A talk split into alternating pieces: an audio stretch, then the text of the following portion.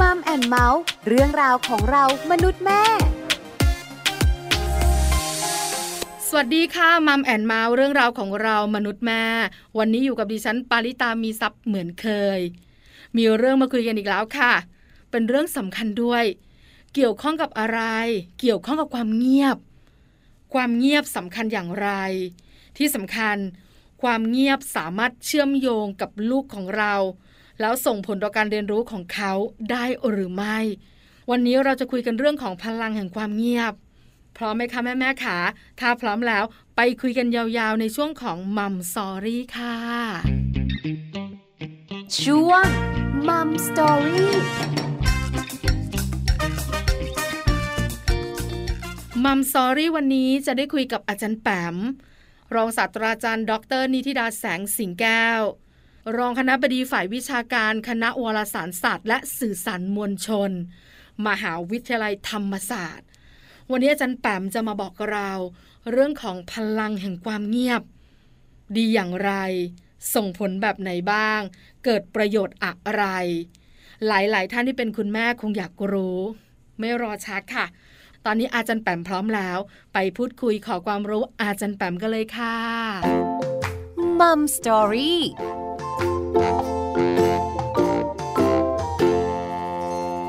สวัสดีค่ะอาจารย์แปมค่ะ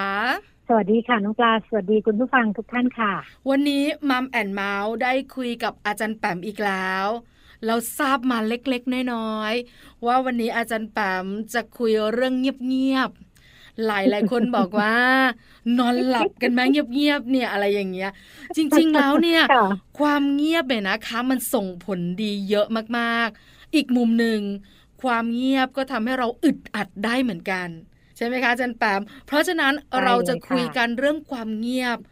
เกี่ยวข้องกับการดูแลเจ้าตัวน้อย ส่งผลต่อการเลี้ยงดูเขา ประโยชน์ที่เขาจะได้รับ คุณแม่หลายคนนึกไม่ออก ต้องให้อาจารย์แปมเริ่มต้นแล้วล่ะค่ะ ได้ค่ะน้องปลาวันนี้ชวนคุยจริงๆเป็นเรื่องเบาๆนะคะ แต่ว่าสำคัญมากๆ ทั้งในมุมมองเรื่องการสื่อสารนะคะ มุมมองเรื่องความสัมพันธ์นะคะ แล้วก็มุมมองเรื่องของพัฒนาการของเด็กด้วยนะคะเพราะฉะนั้นเรื่องนี้เป็นเรื่องที่เราไม่รู้ไม่ได้แล้วค่ะน้องปลาคุณผู้ฟังพูดกันถึงเรื่องของความเงียบเนี่ยเคยได้ยินคำพูดนี้ไหมคะน้องปลาคุณผู้ฟังบอกว่า เงียบจนได้ยินเสียงหัวใจตัวเอง เงียบจนกระทั่งแบบอื้อหือถ้าเกิดว่าในทางความหมายตรงตัวเนาะก็คือว่าเงียบจนกระทั่งเราได้ยินเสียงหัวใจมันเต้นตึกตักตึกตักคือมันเงียบซึ่งปมากติอะเขาก็เต้นของเขาอย่างนั้นอยู่แล้วอะค่ะแต่เราไม่เคยสังเกตถูกไหมคะ อันนี้คือมุมหนึ่งเนาะ แต่อีกมุมหนึ่งเงียบจนได้ยินเสียงหัวใจตัวเองเนี่ย ถ้าแปลความแบบไม่ตรงตัวเนี่ย จะทำให้เห็นเลยว่า ความเงียบความนิ่งเนี่ยมันเปิดโอกาสให้เราได้คิดได้ใคร่ครวญนะคะ ได้ค้นหา สิ่งที่หัวใจต้องการจริง ๆ สิ่งที่เราต้องการจริง ๆ ได้นะคะเพราะว่าในทุกๆวันนี้เนี่ยบางทีเราอยู่ในโลกที่มัน แซ่สองอะน้องปลาคุณผู้ฟังนึกออกไหมทั้งเรื่องของโซเชียลมีเดียข่าวคราวต่างๆ ข้อมูลมากมายหลายรอบทิศทางตัวเราตลอดเวลาจนกระทั่งเราเนี่ยถูกดึงไปทางนั้นทีทางนี้ทีนะคะ แล้วก็หลาย ๆ ครั้งเนี่ยตัวเราเองเนี่ยตกลงไปในบ่วงของข้อมูลหลาย ๆ อย่างนะคะ ที่เขาทำให้เราต้องเป็นแบบนั้นต้องคิดแบบนั้นต้องชอบแบบนั้นนะคะ ต้องตัดสินใจแบบนั้นแต่จริง ๆ แล้วเนี่ยพอเวลาผ่านมา เรากลับมารู้สึกว่า เฮ้ยจริง ๆ แล้วไม่ใช่เลย นั่นไม่ใช่ตัวเราเลยสิ่งที่ทำออกไปแบบนั้น เพราะว่าส่วนหนึ่งคือเราอาจจะยังเงียบกับตัวเองไม่พอยังเงียบไม่พอที่จะได้ยินเสียงข้างในของตัวเองค่ะน้องปลา อาจารย์แปมบอกแบบนี้ทำให้เราเนี่ยนะคะ อยากจะลองนั่งเงียบๆสักห้านาที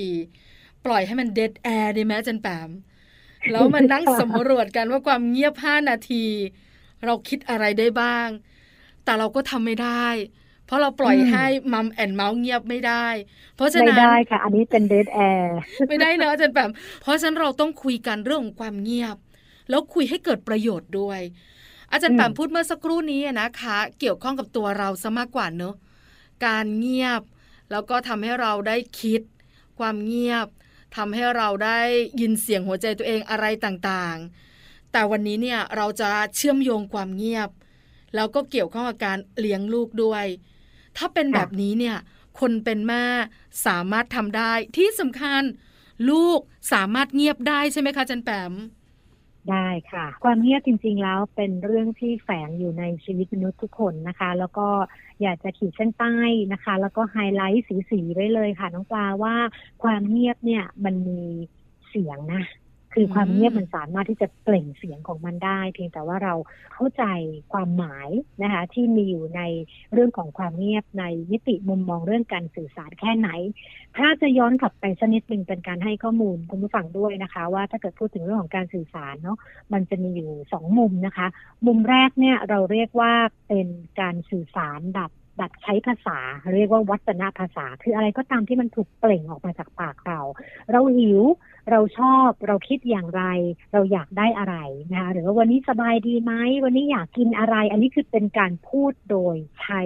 ภาษานะคะใช้วาจาเปล่งเพื่อที่จะบอกความต้องการของเรานะคะนนี้คือสิ่งที่เราสามารถที่จะสื่อสารกันได้ง่าย ๆ หรือเข้าใจคนรอบข้างง่าย ๆนะคะ หรือแม้กระทั่งกับเด็กๆอย่างเงี้ยร้องไห้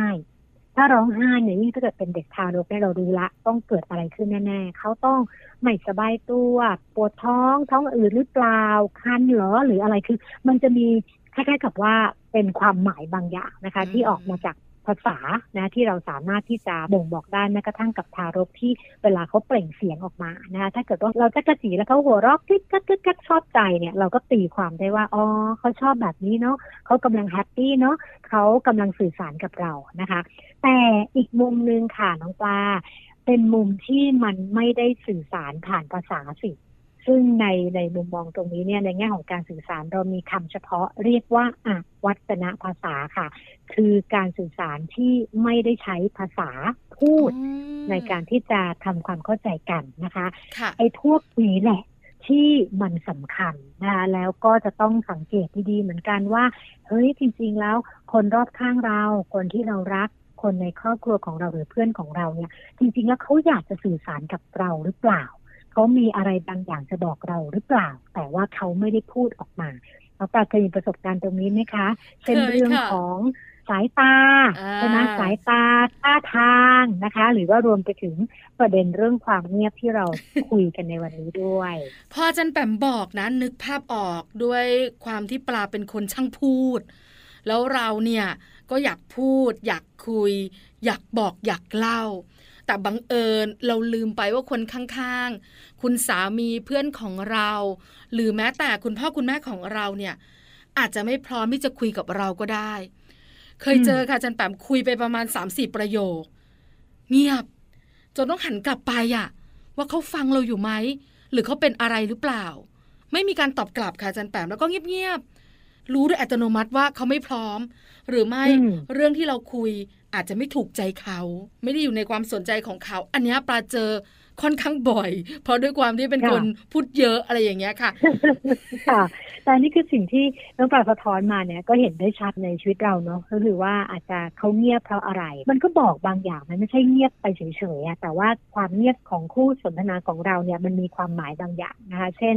ไม่พร้อมจะฟังค่ะนะหรือว่าเป็นเรื่องที่เขาไม่อยากจะฟัง หรืออาจจะเป็นทางความรู้สึกก็ได้นะ เขาโกรธเราอยู่ เขางอนเราอยู่ เขาไม่พอใจเราอยู่หน้าบึ้งนะครับแหมประกอบกับทั้งเงียบด้วยหน้าบึ้งด้วย แล้วมีกับฟัดกับเฟียดเนี่ยคู่สามีภรรยาอาจจะเริ่มชินละภาพเก่าๆอาจจะค่อยๆเด้งขึ้นมาเอ๊ะเราไปทำอะไรหรือเปล่าอะไรแบบนี้นะคะ ซึ่งตรงนี้ก็เป็นพลังของความเงียบในเชิงของความสัมพันธ์ได้แบบหนึ่งค่ะ ความสัมพันธ์กับความเงียบเนี่ยนะคะ อาจารย์แปมชัดเจนเนอะยิ่งเป็นคู่สามีภรรยาชัดเลยอะแต่พอเราคุยกันอาจารย์แปมขาความเงียบเนี่ย มันดูเหมือนจะเป็นภาพลบนะ เพราะว่าอาสามีเงียบ ไม่พอใจภรรยาเงียบงอน หรือคู่สนทนาเงียบ เออเขาไม่พร้อมหรือเปล่า ดูเหมือนอเป็นการสื่อสารออกมาที่เป็นอวัจนภาษาในเชิงลบๆหน่อยก็อาจจะไม่ได้เป็นแบบนั้นเสมอไปนะคะน้องปลาเพราะว่าเคยมีประสบการณ์ไหมคะว่า บางทีเนาะเราไปพักร้อนเนี่ยไปว a เคชั่นไปต่างจังหวัดไปในที่ที่เรารู้สึกเปลี่ยนบรรยากาศผ่อนคลายสบายๆ ไม่ต้องมีกิจกรรมนะ ต่างคนต่างอยู่คนละมุมนะคะ แล้วก็อาจจะทำอะไรที่ตัวเองชอบอ่านหนังสือสักเล่มนะคะ หรือว่าอาจจะเล่นเกมหรืออะไรก็แล้วแต่ คือต่างคนต่างอยู่ในมุมของตัวเองเนี่ยเราใช้ความเงียบสื่อสารกัน แค่นั้นก็สามารถสร้างบรรยากาศแห่งความเข้าใจได้ด้วยเช่นเดียวกัน ดังนั้นความเงียบจึงมีหลายวิติมาก ๆเลยนะคะ แล้วมันก็มีความหมายบางอย่างที่มนุษย์เนี่ยไม่ควรที่จะมองข้ามเลยค่ะ เห็นด้วยกับอาจันปามเคยไปเที่ยวกับอาจันปาม แล้วไปกับสามีสองคนตอนนั้นยังไม่มีลูก คือเราเป็นคนชอบอ่านหนังสืออะถ้าอืมเงียบๆไม่มีอะไรทำเนี่ย เราก็อ่านหนังสือ สามีเนี่ยก็เป็นคนที่โซเชียลแต่เราก็นั่งใกล้ ๆ กันบางทีก็ขอเกี่ยวๆหน่อย อะ เอามือเกี่ยวบ้างอะไรอย่างเงี้ย แต่ไม่ได้คุยกันนะค่ะแต่มันก็เงียบเออๆเอ้ยแต่มันก็ใกล้กันได้ค่ะอาจันปามเราเข้าใจกันได้ใช่ค่นะ มันเหมือนกับมันยังเชื่อมถึงกันได้เนอือะมหรือว่าอย่างบางคนเนี่ยต่างคนต่างมองทะเล ใช่ไหมค่ะคือต่างคนต่างไม่ได้คุยกันหรอกแต่ว่ามองทะเลบางคนบอกเงียบจนได้ยินเสียงใบไม้ไหวเออแต่ว่านี่แหละบางทีความเงียบเนี่ยมันช่วยทำให้เรา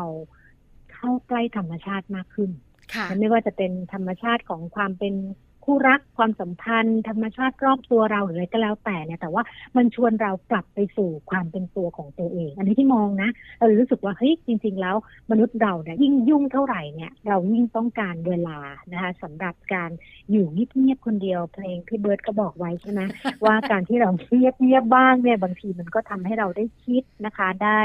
คลายปัญหาหรือว่าได้ทบทวนใคร่ครวญอะไรบางอย่างที่อยู่ในชีวิตแต่ละวันเนี่ยอยู่กับงานอยู่กับคนอยู่กับผู้คนมากๆ เนี่ย มันพันกันเหมือนเชือกอะค่ะ มันเชือกมันพันกันจนกระทั่งมันมีปมเต็มไปหมดเลย เรามองไม่เห็นว่าจุดต้นจุดปลายมันอยู่ที่ไหน แต่พอเราใช้ความเงียบมาสติมาปัญญาเกิดนะคะ เราจะเริ่มมองเห็นแล้วว่า เอ้ย จุดที่เราคิดว่ามันเป็นปัญหาจริง ๆ แล้วทางออกเฮ้ยมันง่ายขนาดนี้เลยหรือเลยนะคะ นี่ก็จะเป็นโอกาสที่ทำให้มนุษย์ได้เข้าใจตัวเองมากขึ้นโดยผ่านสัญญาณของความเงียบค่ะ เรานั่งคุยกันมาถึงตรงนี้ ด้วยความที่เราผ่านชีวิตมาพอสมควรนะอาจันแปมเราเข้าใจนะ มุมบวกและมุมลบของความเงียบ เราคุยกันแล้วก็สื่อสารออกไป คิดว่าคนเป็นแม่เข้าใจ คราวนี้เนี่ยหลายคนก็อยากรู้ต่อว่า ถ้าความเงียบมันมีข้อดี มันส่งผลให้สมาธิมาปัญญาเกิด อยากให้อืมลูกเงียบๆบ้างจังอาจารย์แปมใช่ไหมทำได้ไหมคืออยากให้ลูกเนี่ยเขาเข้าใจความเงียบแบบเราบ้าง เพราะว่าค่ะมันจะเกิดสมาธิกับเขาน่าจะเกิดผลดีกับเขาถ้าเขาอยู่อืมเงียบๆเขาจะได้อะไรบ้าง เขาน่าจะเรียนรู้สิ่งดีๆ แบบนี้ตั้งแต่เด็กทำอย่างไรดีคะอาจารย์แปมขา ค่ะ มาถึงตรงนี้นะคะ ต้องโยนโจทย์กลับไปที่คุณพ่อคุณแม่ที่ฟังอยู่เลยนะคะ โดยเฉพาะอย่างยิ่งต้องเอาไว้เรียนรู้พร้อมกับบทความนี้ค่ะ บทความนี้เนี่ยตีพิมพ์มาสักปีสองปีก่อนนะคะ ใน The Potential นะคะ ซึ่งเขาพยายามที่จะให้ข้อมูลเกี่ยวกับเรื่องของทักษะในศตวรรษที่ 21สำหรับการเรียนรู้สำหรับเด็กนะคะ แล้วก็พูดถึงเรื่องของวิชาเงียบค่ะน้องปลาคุณผู้ฟังว่าเป็นวิชาหนึ่งที่เด็กๆรุ่นใหม่เนี่ยควรจะต้อง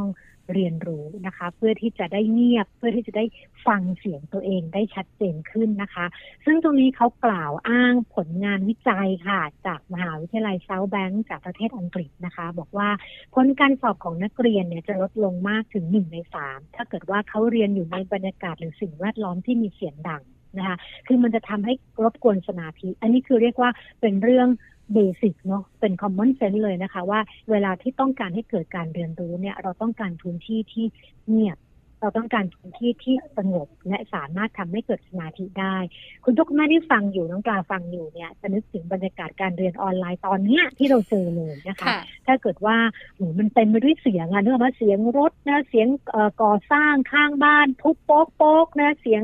คนนู้นคนนี้ดังตลอดเวลาเนี่ย การเรียนรู้ เกิดยากมาก เพราะว่ามันไม่เงียบพอที่จะทำให้เกิดสมาธิตรงนี้พอเห็นภาพไหมคะพอเห็นสำรับเอาประเด็นภาพแรกก่อน หลายหลายท่านเนี่ยนะคะ ประสบปัญหานี้ แล้วคุณพ่อคุณแม่ก็เลยมีการจัดมุม หรือไม่นะคะ ความบันเทิงในบ้านลดลงค่ะอาจันแปมจากที่อืมเสียงทีวีลั่น เสียงวิทยุ ข่าวคราวมา เงียบลงไปเยอะ เพราะว่าไม่อย่างนั้นเนี่ยลูกจะไม่รู้เรื่องสมาธิมันต้องมากับความเงียบจริง ๆ ค่ะ นึกภาพออกเลยจริงค่ะ จริงค่ะเห็นด้วยเลย อันนี้คือสำหรับเด็กโดยตรงนะคะ แต่สำหรับมุมมองของคุณครูนะซึ่งถ้าเกิดว่าเราจะเอามาประยุกต์ใช้กับบทบาทหน้าที่คุณพ่อคุณแม่ซึ่งเป็นครูที่บ้านด้วยเนี่ยงานวิจัยก็บอกชัดเจนเลยค่ะว่า คุณครูหรือพ่อแม่เนี่ยลองเงียบบ้าง แล้วดูฟังนักเรียนฟังลูกของเรา ยิ่งถ้าเกิดเป็นพี่น้องอยู่ในบ้านนะ แล้วทะเลาะกันนะยังไม่ต้องห้ามเลย คือปล่อยให้เขาได้ดำเนินกิจกรรมการโต้เถียงนะคะ ให้เขาได้ได้คุยกันนะคะ ได้โต้เถียงกันได้ทะเลาะกันคือเราเงียบอะแล้วคอยสังเกตการ ซึ่งวิธีนี้ค่ะงานวิจัยบอกว่า จะทำให้คุณครูหรือคุณพ่อคุณแม่ สามารถเข้าใจเด็กแต่ละคนได้อย่างลึกซึ้งด้วย เพราะว่าปกติเวลาเด็กทะเลาะกันปั๊บเราจะเข้าไปชาร์จเลยใช่ไหมคะคือเข้าไปห้ามเข้าไปปราม แต่ว่าถ้าเกิดว่าลองปล่อยให้เรื่องมันดำเนินไปสักพักหนึ่งนะคะให้เขามีการคลี่คลายในตัวของเขาเองเนี่ย เราจะมองเห็นความเป็นตัวตนของเด็กแต่ละคนนะคะว่าแต่ละคนเขาจะมีวิธีการในการจัดการอารมณ์ที่ไม่เหมือนกัน เรื่องนี้เป็นเรื่องที่เขาไวมากเลยคือกระตุ้นกับความรู้สึกโกรธความรู้สึกโมโหได้ง่ายกว่าอีกเรื่องหนึ่งนะคะ แล้วก็วิธีการในการจัดการวิธีการในการที่เขาจะเจรจาต่อรองนะคะ หรือว่าคลี่คลายปัญหาแต่ละแบบเนี่ยแต่ละคนเนี่ยจะไม่เหมือนกัน ซึ่งตรงนี้ถ้าเรายังไม่แสดงบทบาทของเราในการเข้าไปจัดการปัญหาแทนนะเราจะมองเห็นอะไรดีๆอีกเยอะเลย แล้วก็ที่สำคัญคือจะมองเห็นธรรมชาติของความเป็นเด็กของความเป็นลูกของความเป็นลูกศิษย์ของเรานะคะ ที่มันจะมีความแตกต่างและหลากหลายค่ะน้องปลาอาจารย์แปมพูดแบบนี้นะ คุณพ่อคุณแม่หลายท่านเนี่ยนะคะ คิดทบทวน ไม่ต้องไกลหรอก ยิ่งครอบครัวไหนมีลูกหลายคนนะ ทบทวนไม่นานหรอกเมื่อวานนี้เมื่อกี้นี้ด้วย ลูกก็ทะเลาะกัน แล้วคนเป็นพ่อเป็นแม่รอไม่ได้จันแปมหยุดเลยเงียบไปเลยเลิกเล่น จบ เด็กๆก็โยเยงอแงร้องไห้ หรือว่างอนงอนกันไป แต่เรามองไม่เห็นเลยว่า ลูกของเราจะจัดการอย่างไรอย่างที่อาจารย์แปมบอก แล้วหลายครอบครัวเป็นแบบนี้ ตอนเด็กๆปลาก็เจอ พ่อปลาก็เป็นแบบเนี้ยทะเลาะกับพี่สาวไม่ได้เลยให้เงียบ แล้วก็หยุดเลิก แล้วเราอยากจะบอกว่าเราคิดแบบนี้ เขาก็ไม่ฟังเรา เออ วันนี้ได้เข้าใจว่าคุณพ่อคุณแม่เงียบบ้างก็ดีนะคะ ส่งผลดีจริง ๆ เพราะเด็กยุคนี้อาจารย์ปามเขามีเหตุผลของเขานะถูกไหมคะเขามีเหตุผลมีการโต้แยง้ง มีการเสนอสิ่งต่างๆ เพราะฉะนั้นเนี่ยถ้าเราไปจัดการเข้าชาร์จอย่างที่อาจารย์แปมบอกเนี่ย เราจะมองไม่เห็นตัวตนของลูก ผ่านเรื่องราวที่มันกดดันอยู่ตอนนั้นด้วย อันนี้เป็นสิ่งหนึ่งที่สำคัญในเรื่องของความเงียบของคุณพ่อคุณแม่จริงๆค่ะอาจารย์แปมค่ะเห็นด้วยกับน้องปลาเลย แล้วพอน้องปลาพูดเนี่ยทำให้หลาย ๆ เคสผุดขึ้นมานะคะ ในขณะที่เราคุยกันเนี่ยบางครั้งเนี่ยกลายเป็นว่าคุณพ่อคุณแม่เนี่ยไปสั่งให้ลูกเงียบด้วยเช่นทะเลาะกันอยู่หยุดเดี๋ยวนี้เงียบเงียบคือเหมือนกับกลายเป็นว่าเราใช้ความเงียบแทนที่จะเป็นตัวที่ช่วยทำให้เราได้เรียนรู้ลูกเราอะกลายเป็นอาวุธสำคัญ ที่ทำให้เรารู้สึกว่าต้องเงียบเพื่อที่จะตอบสนองความไม่พึงพอใจของเรา เรากำลังโกรธแล้วนะ ดังนั้นลูกที่กำลังทะเลาะกันอยู่เนี่ย ให้เงียบ ถ้าเป็นอย่างนี้ปั๊บเนี่ยเรื่องราวพลิกไปนะคะ การที่เราจะใช้ประโยชน์จากมันได้เนี่ย มันจะกลายเป็นอาวุธในเชิงอำนาจค่ะน้องปลากับผู้ฟัง คือรู้ว่าเรื่องเนี้ยพ่อแม่ไม่เห็นด้วยแน่ดังนั้นลูกจะติดนิสัยในว่าเงียบ เพราะฉะนั้นโอกาสที่เมื่อเขาเติบโตขึ้นแล้วเขามีอะไร อยากจะถกเถียงกับเรา อยากที่จะเล่าให้เราฟัง ถ้าเกิดว่าเขาเก็ตแล้วอะว่าพ่อแม่รับไม่ได้แน่ๆพ่อแม่ต้องไม่ชอบใส่แน่ๆเขาจะเลือกที่จะเงียบ เพราะเขาไม่ต้องการที่จะทำให้เกิดปัญหา ไม่ต้องการให้พ่อโกรธ ไม่ต้องการให้แม่ลงโทษ ตรงนี้อาจจะกลายเป็นจุดที่เทิร์นนิ่งพอยนะคะ ในเชิงของความสัมพันธ์ระหว่างพ่อแม่ลูกด้วย อันนี้ข้อแรกเห็นชัดมากเลย พลังของความเงียบ ส่งผลต่อการดูแลเจ้าตัวน้อยอย่างไร ยังมีเพิ่มเติมไหมคะจันแปมขาค่ะมีเพิ่มเติมเป็นประโยชน์ดีกว่าไหมคะ ว่าความเงียบของนักเรียนเนาะหรือความเงียบของเด็กๆ จะได้เรียนรู้อะไรบ้างเมื่อเขาได้ฝึกที่จะเงียบฝึกที่จะเหมือนอย่างที่เราคุยกันในตอนแรกฝึกที่จะมีสติมีสมาธิแล้วก็เข้าไปฟังหัวใจตัวเองว่าเขา ชอบอะไร เขาอยากเรียนรู้อะไรนะคะ ในงานสำรวจตัวนี้พูดเอาไว้ชัดเจนนะคะ บอกว่านักเรียนเนี่ยจะได้อะไรอีกเยอะมากเลยในช่วงเวลาที่เขาเงียบนะคะ อันแรกเป็นเรื่องของการรู้ลึกแล้วก็รู้กว้างนะคะ การที่พอมีสมาธิด้วยการที่ เรียนรู้ในขณะที่ปราศจากสิ่งรบกวนนะคะ จะช่วยทำให้เขาซึมซับและจดจำเนื้อหาได้ดี ไม่ต้องดูถึงเด็กตอนนี้ก็ได้เทียบกับสมัยเราเด็กๆก็ได้ค่ะน้องปลา มีบรรยากาศนี้ไหมคะตื่นมาอ่านหนังสือตอนตีสี่แล้วจำแน่นอะคือเหมือนกับมันเงียบสงัดอะยิ่งถ้าเกิดเป็นตีสี่ก่อนสอบนะโอ้โหแบบอะไรก็จำจำจำจำคือมันเหมือนกับมันเป็นบรรยากาศที่ทำให้คนเราเนี่ยมันเกิดการซึมซับนะคะความรู้ได้อย่างเต็มที่ซึ่งส่วนหนึ่งเนี่ยถ้าเกิดเป็นตีสี่ตีห้าเนี่ย มันมีตัวแปรหลักก็คือเรื่องของความเงียบนะคะความเงียบความสงัดเนาะแล้วเราสามารถที่จะโฟกัส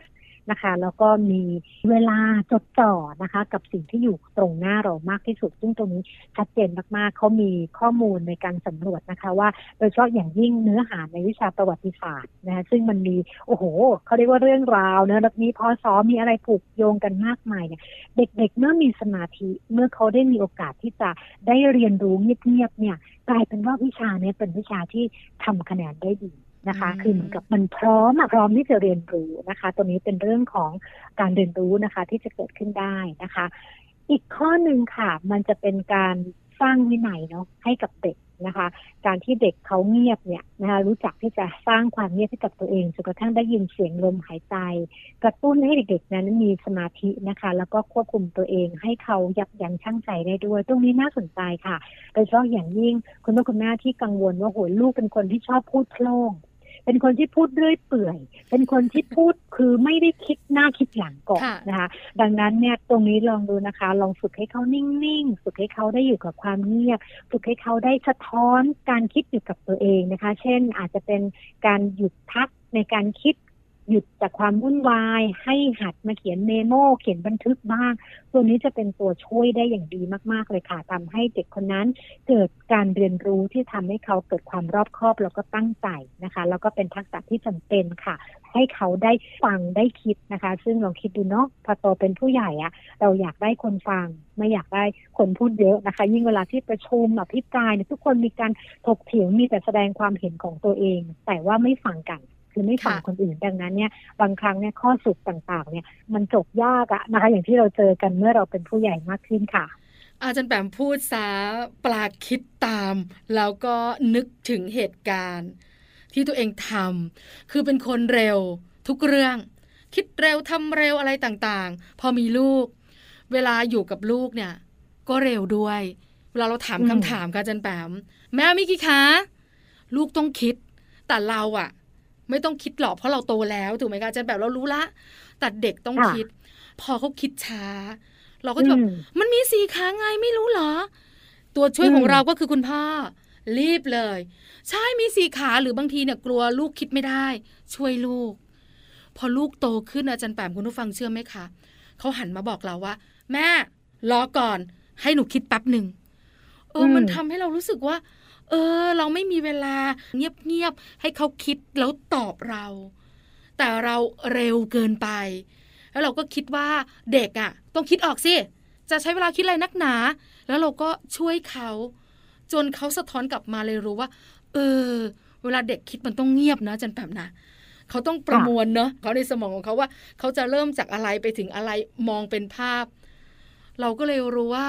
ความเงียบมันส่งผลดี เดี๋ยวนี้เงียบขึ้นเยอะค่ะอาจารย์แปมแล้วพออาจารย์แปมบอกเมื่อสักครู่นี้ว่า คือความเงียบมันเกิดการเรียนรู้มันเกิดกระบวนการต่างๆ เพราะฉะนั้นคุณพ่อคุณแม่หลายท่านที่เป็นเหมือนปลาแล้วก็อย่านะคะ ให้เวลาลูกบ้าง เพราะความเงียบเนี่ยมันทำให้เราได้คิดอะไรเยอะมากๆ แม้แต่เราอะผ่านชีวิตมาเยอะนะจันแปมนะ เรายังต้องใช้ความเงียบในการแก้ไขปัญหาบางเรื่องเลยอะ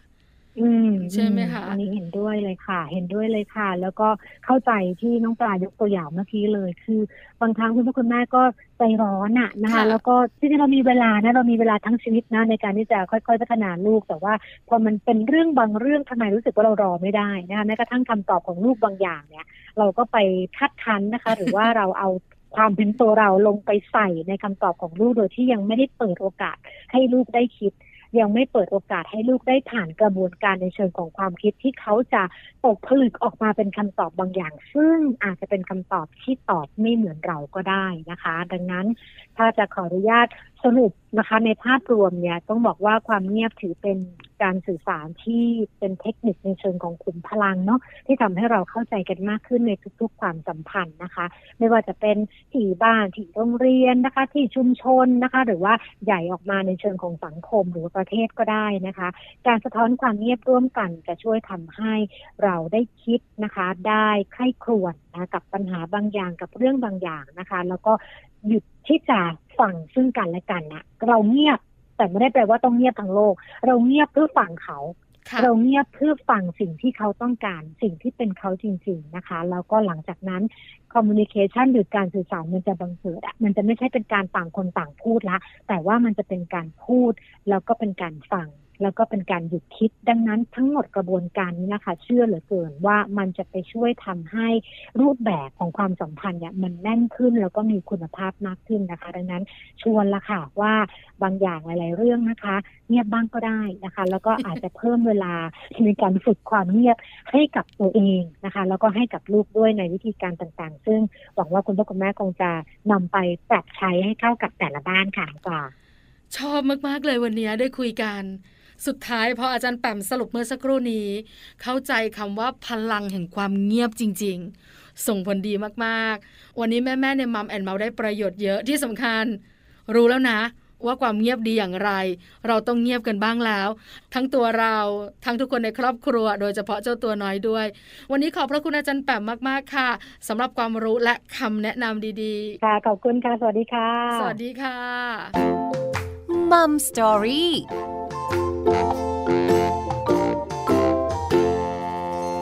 พระคุณอาจารย์แปมมากๆค่ะ รองศาสตราจารย์ ดร นิติดาแสงสิงแก้ว รองคณะบดีฝ่ายวิชาการ คณะวารสารศาสตร์ และสื่อสารมวลชน มหาวิทยาลัยธรรมศาสตร์ วันนี้อาจารย์แปมมาบอกเราเรื่องของพลังแห่งความเงียบ เพราะฉะนั้นเราควรใช้ความเงียบให้เป็นประโยชน์ค่ะ นี่คือทั้งหมดของ Mum and Mouth เรื่องราวของเรามนุษย์แม่ วันนี้หมดเวลาแล้วค่ะ เจอกันใหม่ครั้งหน้าพร้อมเรื่องราวดีๆ ปาลิตามีซัพ์สวัสดีค่ะ Mum and Mouth เรื่องราวของเรามนุษย์แม่